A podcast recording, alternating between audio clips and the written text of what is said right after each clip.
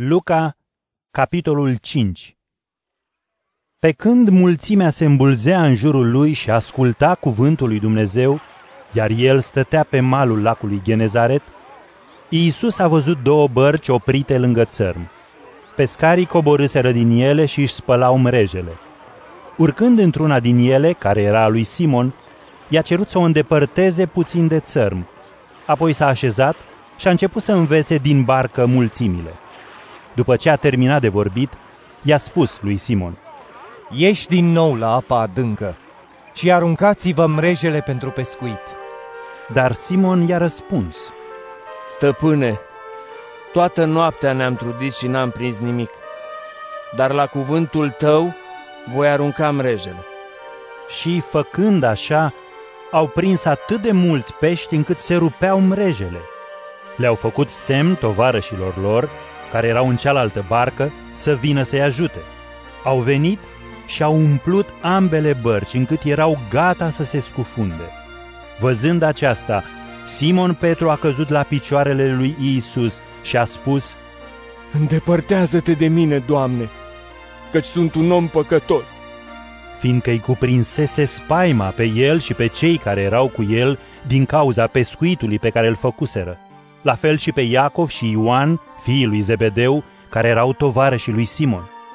Dar Iisus i-a zis lui Simon, Nu te teme, de acum vei fi pescar de oameni. iar ei, ducând corabia la mal, au lăsat totul și l-au urmat. Și pe când era Iisus într-o cetate, iată a venit un om plin de lepră. Acesta, văzându-l pe Iisus, a căzut cu fața la pământ și l-a rugat.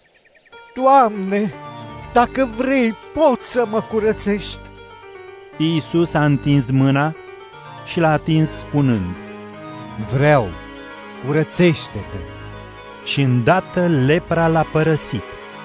El i-a poruncit să nu spună nimănui și i-a zis, Du-te și arată-te preotului și adu jertfă pentru curățirea ta, așa cum a poruncit Moise, ca să fie mărturie înaintea lor. Și vestea despre el se răspândea tot mai mult, iar mulțimile veneau să-l asculte și să se vindece de boli. Dar el se retrăgea în locuri pustii și se ruga. Într-o zi, pe când Iisus învăța mulțimile, stăteau acolo și fariseii, învățătorii legii, care veniseră din toate satele din Galileea, Iudeea și din Ierusalim, iar puterea Domnului lucra ca să vindece. Și iată, niște oameni care aduceau pe targă un om paralizat, încercau să-l ducă și să-l pună în fața lui. Dar pentru că n-au găsit pe unde să-l ducă din cauza mulțimii, au urcat pe casă și l-au coborât cu tot cu targă prin acoperiș, până în mijloc, în fața lui Isus. Și văzând credința lor, el a spus, Omule, îți sunt iertate păcatele.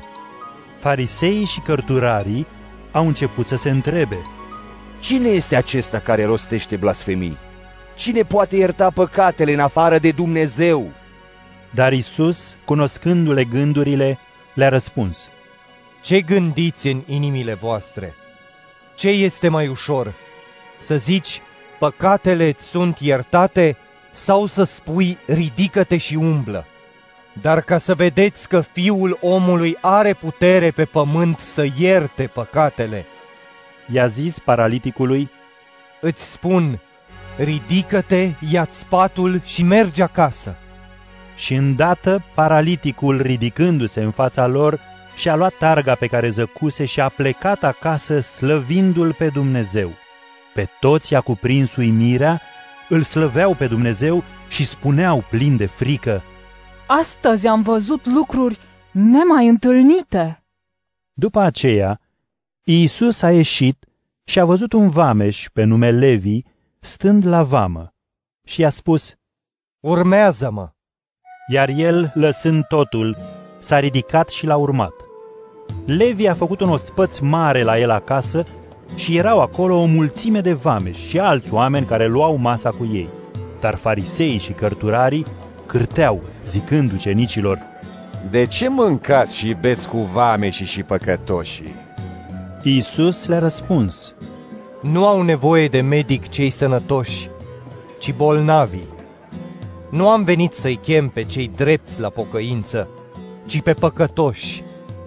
Unii i-au zis, Ucenicii lui Ioan postesc des și fac rugăciuni, la fel și ucenicii fariseilor, dar ai tăi mănâncă și beau. Iisus le-a spus, Oare puteți spune nunta și să postească cât timp mirele este cu ei? Va veni însă o vreme când mirele va fi luat de la ei și atunci vor posti. și le-a mai spus o pildă. Nimeni nu rupe un petic de la o haină nouă ca să-l pună la una veche. Pentru că așa și haina nouă se rupe, iar celei vechi nu îi se potrivește peticul de la cea nouă. Și nimeni nu pune vin nou în burdufuri vechi, pentru că vinul nou va sparge burdufurile și se va vărsa, iar burdufurile se vor strica.